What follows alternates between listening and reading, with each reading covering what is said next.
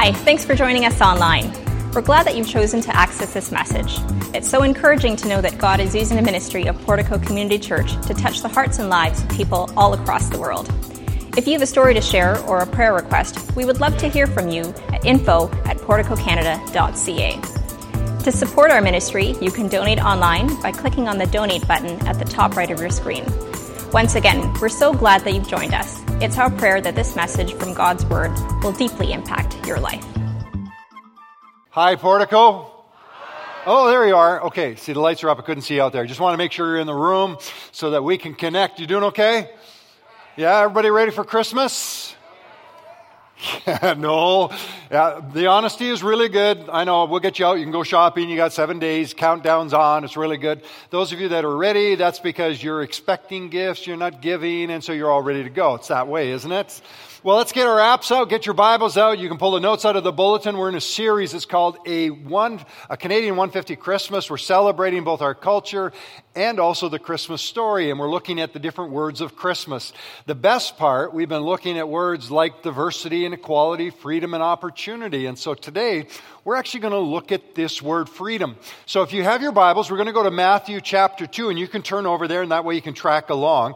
And while you're turning there, I'm going to give you a little job. Everybody okay? Interactive church, you're good? All right, I got three people. The rest of you just follow along. It's going to work together. So I want to talk to you about freedom, but I need your help because I would like to know what comes to your mind about the word freedom, not all the other things that come to your mind, just about the word freedom, all right, just so we're clear. So when I say the word freedom, what is it that you think about in your circumstances that relates to you. What does freedom mean for you? For some, maybe it's the house, the job, the money. You got it?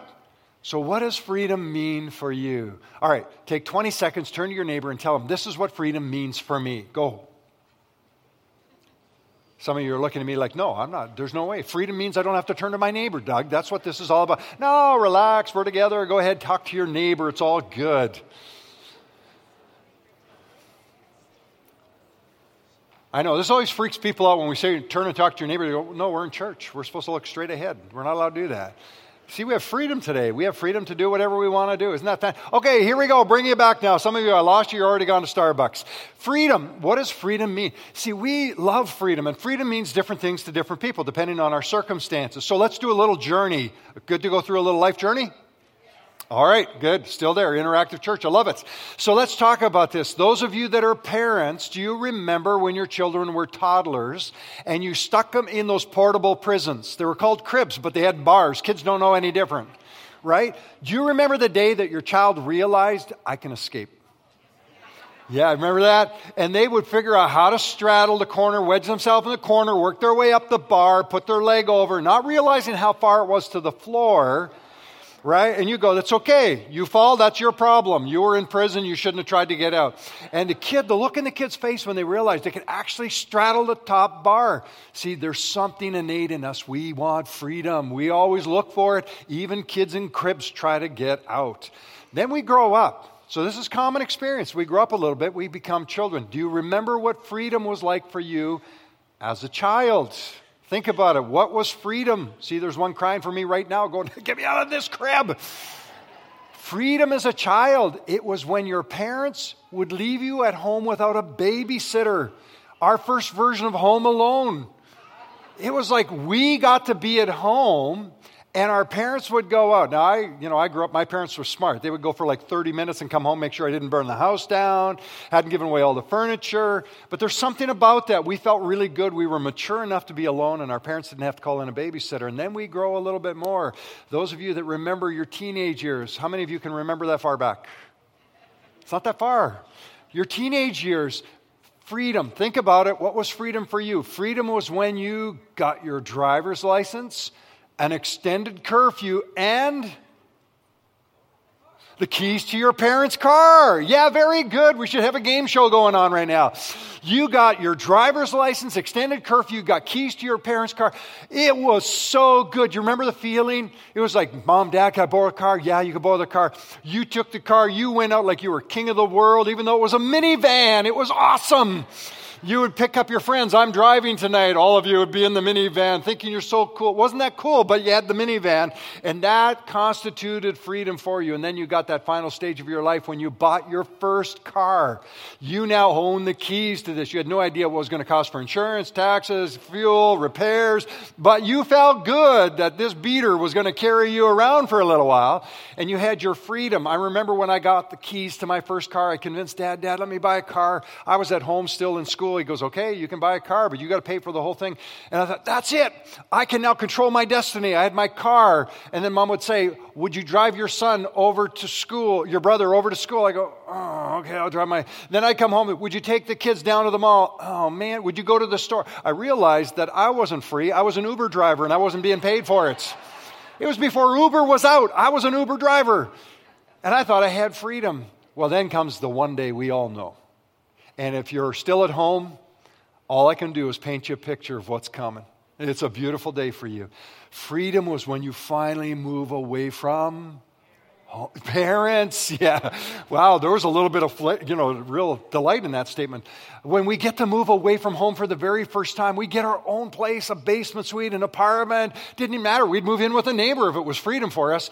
But we get our first place. We have our keys. We walk in. It's our place. That's our furniture. Yeah, it was on the curb, but doesn't matter. We picked it up. That's our furniture. We go to our fridge. We open it up for our food. Remember this? What was in there? an old pizza box with a stale slice of pizza, three soda cans, a container of ketchup, and a Chia Pet. And you go, I didn't buy a Chia Pet. I don't remember anybody giving me a Chia Pet. You know what Chia Pet is, right? The ceramic finger rings with the little chia seeds on, put water on, and poof, sprouts. And you go, I didn't buy a Chia Pet. Nobody gave me a Chia That's my bologna sandwich. I lost that like three weeks ago. See, that's what freedom is when you're a young adult. It's like, I don't know, stuff grows in my fridge. And then our final stage of freedom, I'm sure there's many more, but it's when you, as parents, you become a parent and your final expression of freedom is. Yeah, when the kids leave home, nothing like it. You're weeping as they're going out the door, going, they think you're sad, and you go, man, I've been waiting for this day and you are like bolting the door, honey, get the deadbolt. We're changing the locks, changing the keys. And you feel so good. Those of you that are at home, I feel so sorry. You think that they're going to cry for you. Yeah, they are. They're going to cry all the way out to freedom. And when you leave, but parents, what happened? They came home. Yeah, they came back home again. Did you notice that? Kids leave, then they come home. Now you're crying again because freedom's gone. Then they leave, then they come back home, and you go, This is not the way this is supposed to work. Cut the rubber band, send them off into orbit, get your freedom back. Why are we talking about freedom? Because freedom is fundamental to our Canadian culture. In fact, it's one of our cornerstones. It's something that we cherish so deeply. It's not simply a privilege, it's what we call one of those defensible rights that we have as a country. We have it as a cornerstone that everyone should enjoy and experience freedom. In fact, let me just share a little quote with you. These are words from our 13th Prime Minister, uh, John Diefenbaker. And here's what he said I am a Canadian. I am free to speak without fear, free to worship in my own way, free to stand for what I think right, free to oppose what I believe to be wrong, and free to choose those who shall govern my country. This heritage of freedom I pledge to uphold for myself and for all mankind. That's the power and the declaration of freedom as we celebrate our 150th year as a nation. It is seeded into who we are. Our forefathers and our founders have defended this freedom. We long for it. We strive to discover personally, and we celebrate and protect it as a national identity but where did this freedom originate from? Is it found in man's ingenuity? Did we just come up with this great concept that this is somehow something we should do? Or do we actually recognize that freedom is in the very essence of who God is?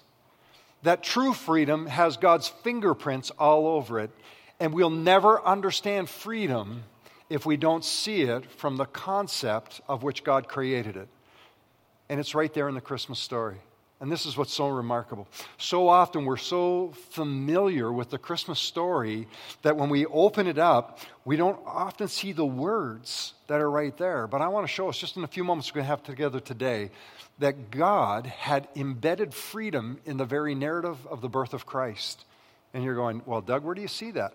Well, thank you for asking. Get your Bibles out. We're going to go to Matthew chapter 2 this morning, and we want to read together, and I'm going to show you some observations about freedom in the Christmas story that I believe will help us understand and appreciate freedom. But most importantly, for some of us, this may be the beginning of our very first experience of what freedom's all about. Matthew chapter 2, we're going to read at verse 1, and here's what it says. So after Jesus was born in Bethlehem in Judea during the time of King Herod, Magi from the east came to Jerusalem and asked, Where's the one who was born King of the Jews? We, ha- we saw his star when it rose, and we have come to worship him. And when King Herod heard this, he was disturbed, and all Jerusalem with him. And when he had called together all the chief people's chief priests and teachers of the law, he asked them where the Messiah was to be born. Well, in Bethlehem in Judea, they replied, for this is what the prophet has written.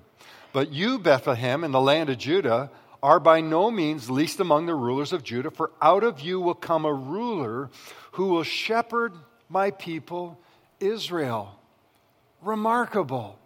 So often we read a story and we are enamored with its history and all of our memories of the story, but it's very easy to miss the truth that God had embedded right there.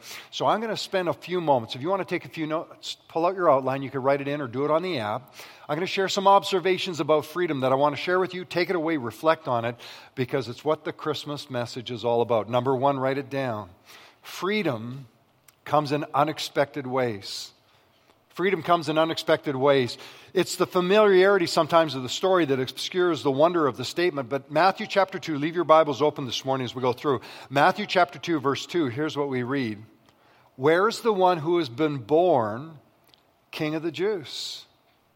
Now, we heard the statement, we've read the statement, probably got greeting cards and Christmas greetings with that statement on it. But I wonder if we've paused to recognize the words that were stated. Where's the one born?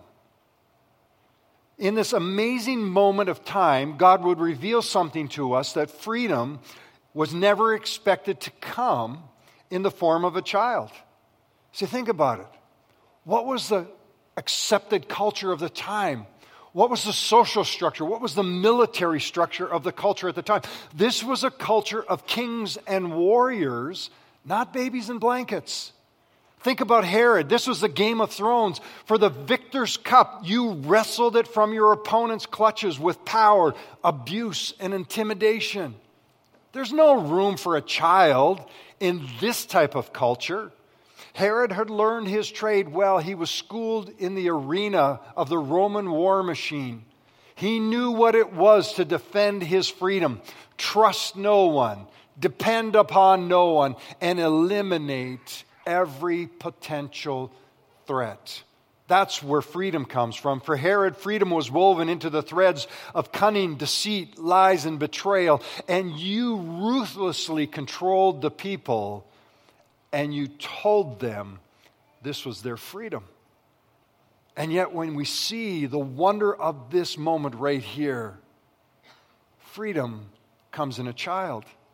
When informed by the Magi, the wise men, of a potential rival to his throne, what does he do? Herod unleashes the full fury of his wrath. We often don't look at the part of the story over the Christmas season, but it's called the massacre of the innocents.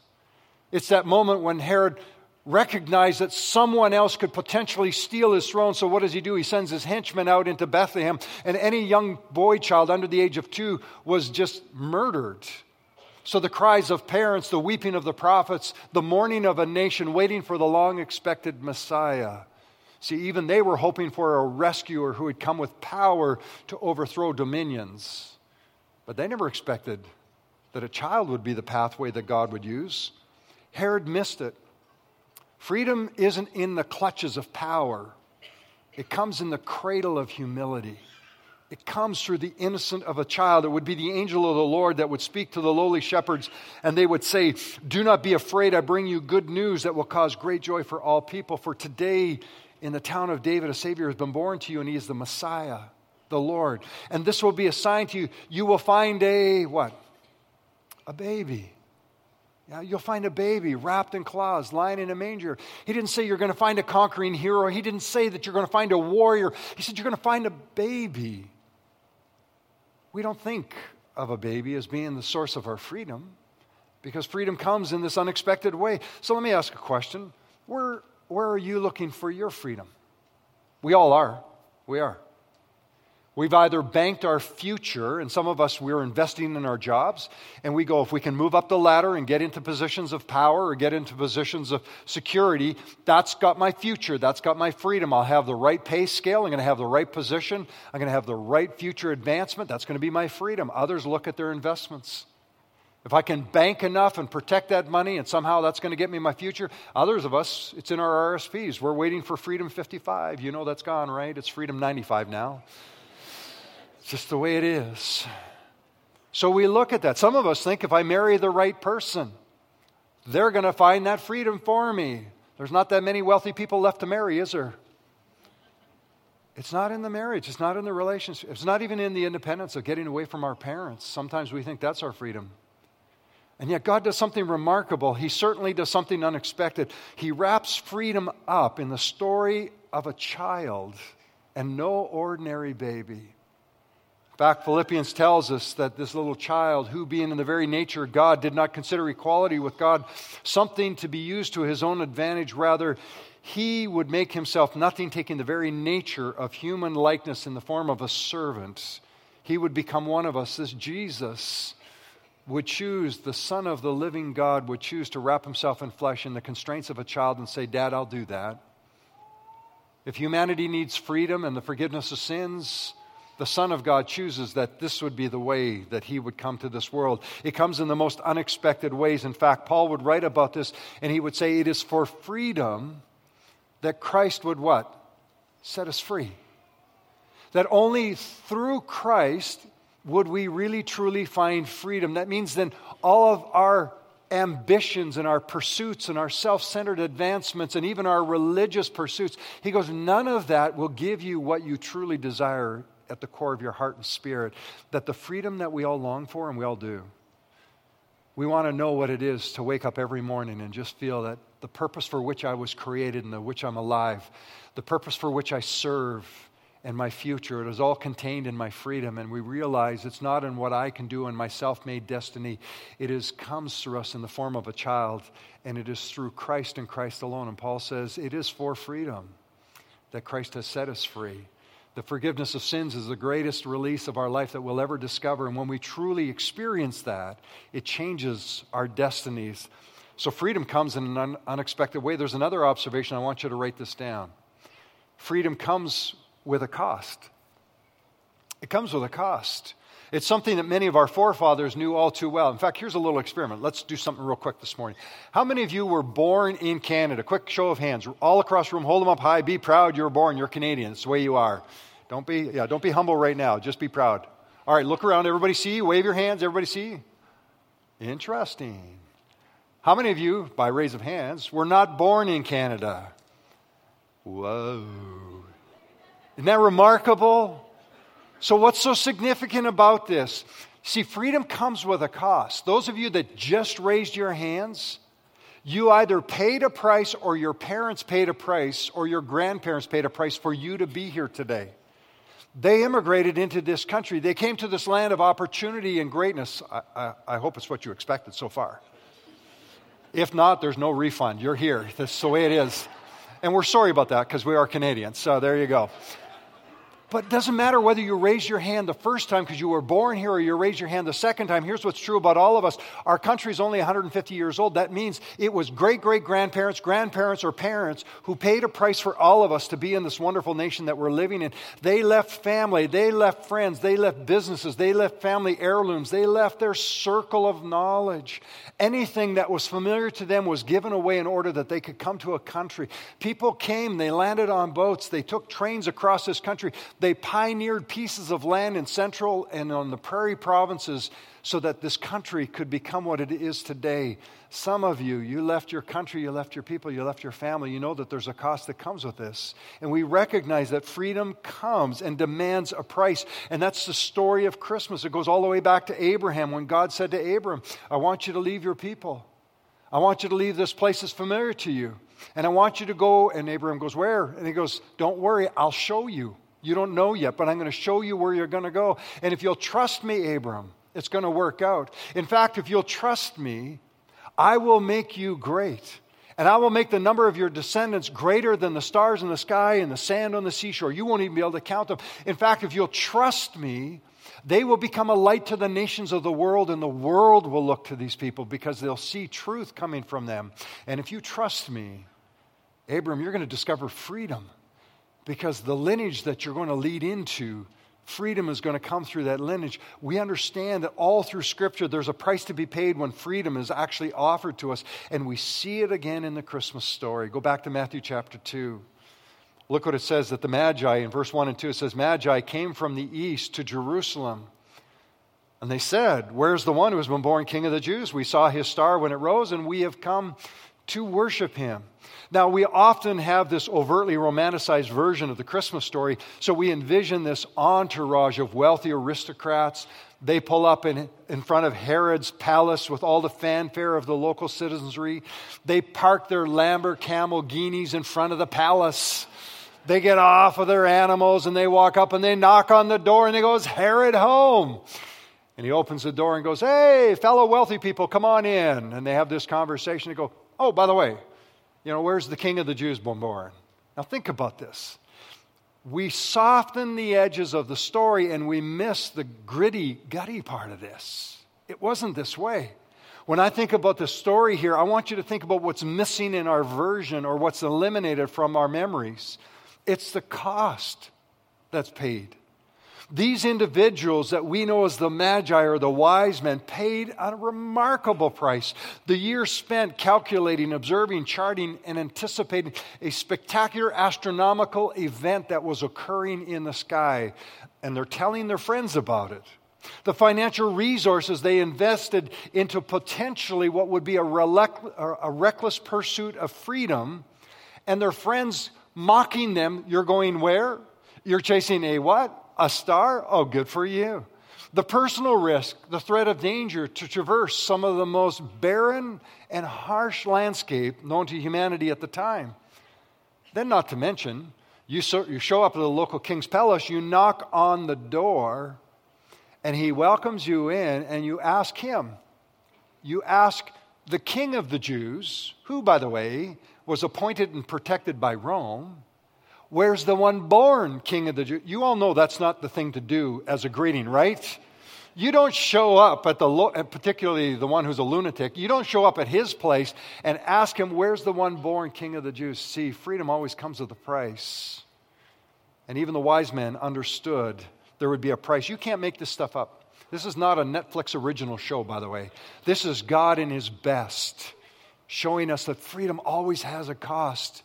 And they knew that the pursuit of this freedom was going to cost them something, but it was always part of God's plan and it was always factored into the story right from the beginning of time. And even with the birth of Jesus, we see the cost being revealed. Mary, what does she do? The Bible says that she wrapped her child, she wrapped Jesus in cloths and she placed him in a manger. Most, most mothers dream about the birthday of their child. They've got snugglies and one pieces and these beautiful little wraps that they're going to wrap their child in. And Mary takes a little piece of cloth from Joseph, and it's a death cloth, and wraps her child in what they have available. The prophecies concerning the coming Messiah, they didn't merely hint at the cost the Father didn't send his Son and say, oh, by the way, little asterisk mark, read the fine print.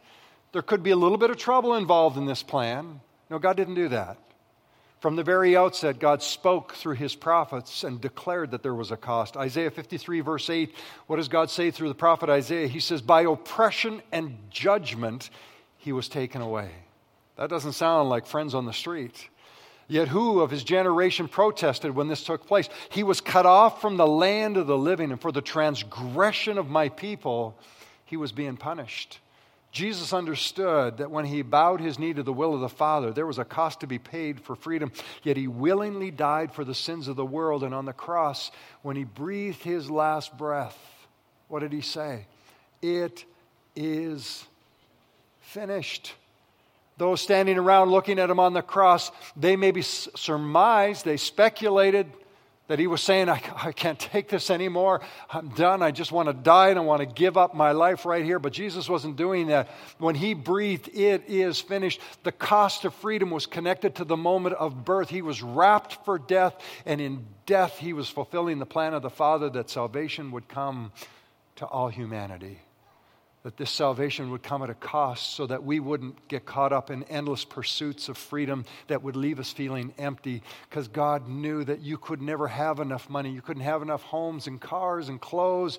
None of that will fill the void that's in the human spirit that was created by God and can only be filled by God. And it's a relationship that would come and be restored through his son, Jesus Christ. And Jesus said, It is finished. The cost has been paid. What a wonderful, remarkable message of freedom that we find at this Christmas season. If you're observing how freedom comes, then I want you to write down one more thing this morning. The true freedom. True freedom always requires personal surrender. There has to be that moment where you recognize that to be free, there has to be surrender. You know, one of the things I love about Christmas, um, I love the memories. I love decorating the house. Well, truth be told, in our house, I don't decorate the house. That's Laura's job. Like she does all the tree and the trimming and the lights in the house, and you know everything looks really. She gives me one job. You go on the roof. You know the one place that you're going to fall off of. She knows I have a life insurance policy. That's what I think this is all about. You go on the roof. You string the lights. That's your job. I got the rest covered. So next year we're going to negotiate. I think we're going to change this up a little bit. But I, I love Christmas. I love all the memories. I've told many of you, you know the story. I was raised, my dad was a pastor. He primarily pastored small church communities. So it was always a small group of people. So when Christmas would come, how many of you know what a Christmas pageant is? All right, the Christmas play. It's Charlie Brown, but in the church world. So it's the Christmas story in the local church. So when Christmas time would come, small church, so that means all cast characters were in, even all the pastor's kids. So they would always have, you know, the old robe somebody had donated, whoever fit you're that role. So that's how they figured out who played what part in the play. And I remember that. I got great memories of that. There would be the candy bags, brown paper bags stuffed with mandarin oranges, apples, peanuts, all kinds of candy. Why don't we do that anymore, Dwayne? I don't know. Why we should do that. I guess not. Nobody's into that.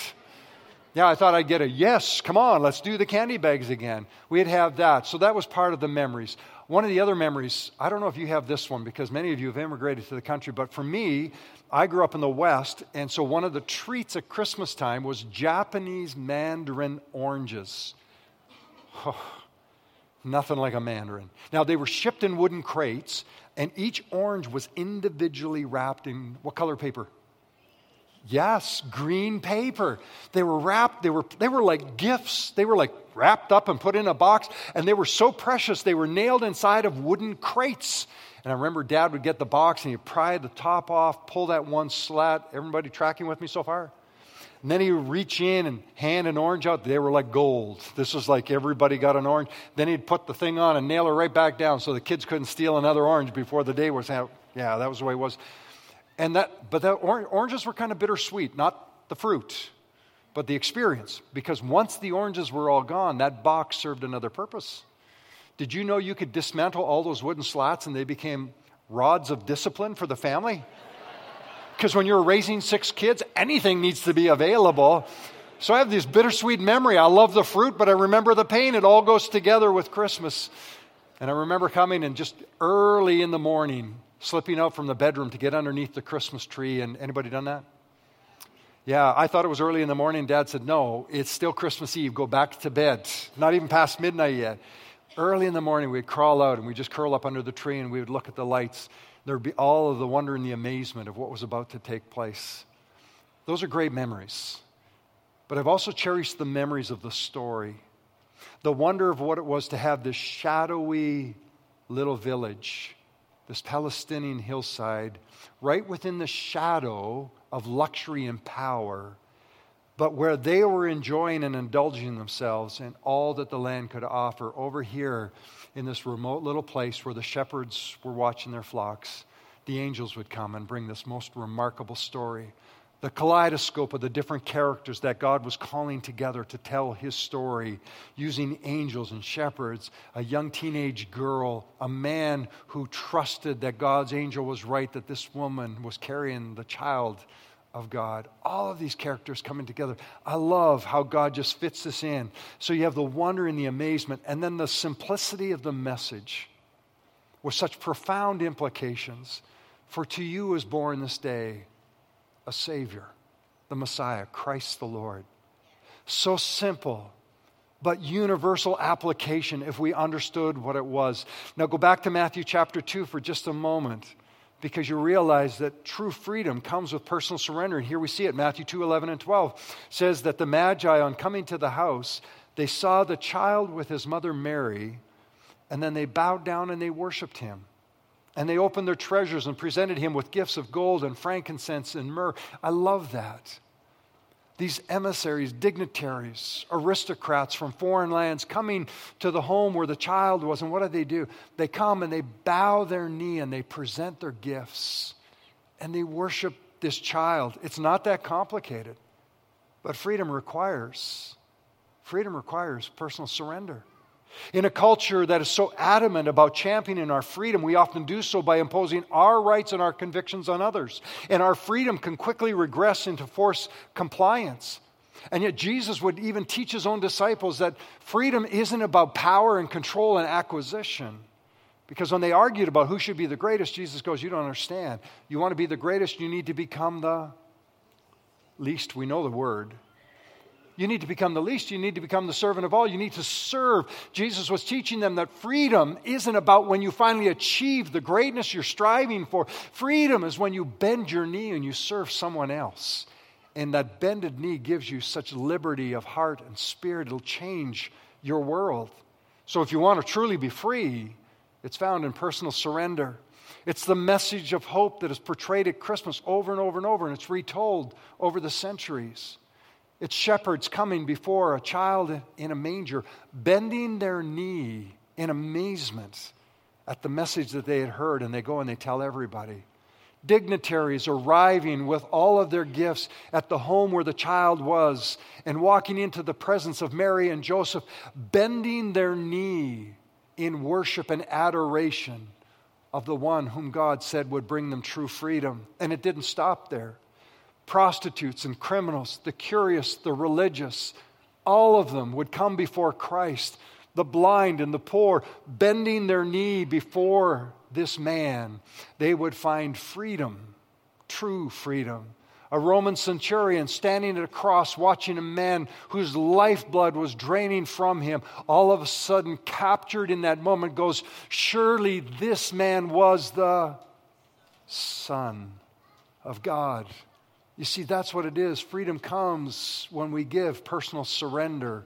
And it happened as soon as the resurrection took place, when Mary realized who he was, when the disciples realized who he was, when doubting Thomas realized who he was. True freedom, friend, comes through personal surrender, and that's the power of Christmas. To a supervisor working in a corrections facility, shocked at the news that there had been a jailbreak, certain that his life was over, certainly the job was done, but it would be the voice of Paul. For those incarcerated there were Paul and Silas. And Paul would stay his hand of his own execution, and he goes, Don't kill yourself. We're still here. Shocked that prisoners had not taken advantage of what any other human would have. They didn't run away, they stayed in their cell. And when asked why they didn't leave, Paul explains to them the path to true freedom.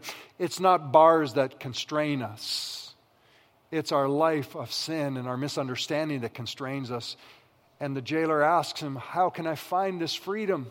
And it's so simple. He says, Acts 16 31, believe in the Lord Jesus. It's not whether a prison door is open or closed that gives me my freedom, Paul was saying. It's whether I believe in who Jesus is. And even for those like Paul, once highly regarded among the religious elite, Paul says, That freedom gave me nothing. But when I found Christ, Philippians 3 7 and 8, he said, Whatever were gains to me, I now consider a loss for the sake of Christ. See, friends, freedom is in Christ, and freedom comes through personal surrender. So, the question I would leave with you today is this Where are you searching for your freedom? Now, you've heard me speak about the message of Christmas, but in a moment of absolute honesty, personal honesty, you don't have to tell anybody, this is for you. Where are you banking to find your freedom? Is it in a relationship? Is it in your job? Is it in your money? Is it in maybe hopefully in your future? Where are you looking? And I just want to remind you the reason for the message of Christmas is not so that we have a holiday and that we can celebrate and give gifts to each other and sing a few carols together.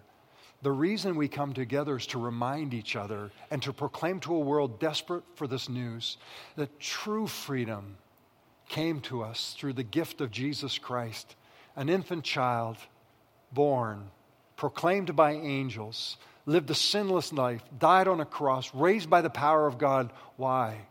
So that you and so that I could know what freedom truly is.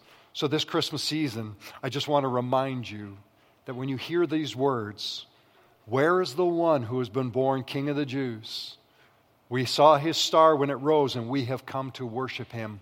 The greatest expression of freedom for us is to rec- recognize who Christ is, and then together we come, bend our knees, and as we did just a little earlier in our service, we worship him. Oh, come, let us adore him. For freedom comes in unexpected ways, it comes with a cost, but it also comes through surrender. And I pray this Christmas season, all of us would once again recognize that what God has given us is priceless. And it is not something we strive for, and it is not something we can earn. It is a gift that has been given, and all we can do is receive it. So let's worship Him for who He is. Amen.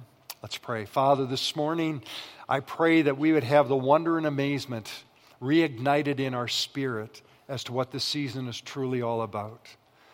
That in the midst of a world, and particularly a culture that is fascinated with bigger, brighter, better, and more, that we would pause to be reminded again that the best gift that we have is the gift of freedom that comes through Jesus Christ. And we don't have to do anything to earn it. We simply come, we bow a knee, and we recognize that this gift, He was and He is the Son of the living God.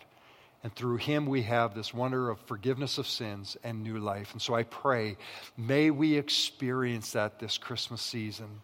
And may we, with joy in our hearts, share it with everyone who has yet to hear. As your eyes are still closed in a moment of personal reflection and prayer. I wonder if you're in the room today and you would be honest with me, and I would love to close out in prayer and just include you. But as others are praying, if you'd be honest enough with me to say, you know, Doug, I've heard you talk about freedom. I know about Jesus. I know the message of Jesus, but I've never said yes to him personally. I've never asked him to be the Lord of my life. I've never acknowledged that he is the one that has given me a free gift. And all I have to do is receive it. And it'd be my honor today to pray with you before we dismiss. Just as you say, Jesus, come into my life, be Lord over my circumstances. Help me to stop striving and chasing things that are meaningless, and help me to find the true freedom in life that you offer through your gift this year. And if that's you, would you quickly raise a hand? Nobody else is looking around, but just quickly raise it so I can see it. I just want to pray with you before I go today. Anyone at all? Yes, thank you. Anyone else today? Yes. Just real quick, and I'll just close out in prayer for the rest of us. Thank you, Father. God, I thank you for those that are raising hands and those that are making the decisions to trust you today. Greatest joy we have is really understanding what it is to have a relationship with you. So today, I pray for those that have raised their hand for the first time. Father, may they have your spirit in them. May they know the joy that comes through this season. We're going to do everything in our power to help them as a church to understand what it means to follow and walk with you. But most importantly, I pray that they would experience what your word tells us that the Spirit of God is going to give them that conviction, that confirmation that they're your children. And this season, they really know freedom. I prayed in Christ's name, and everybody said, Amen.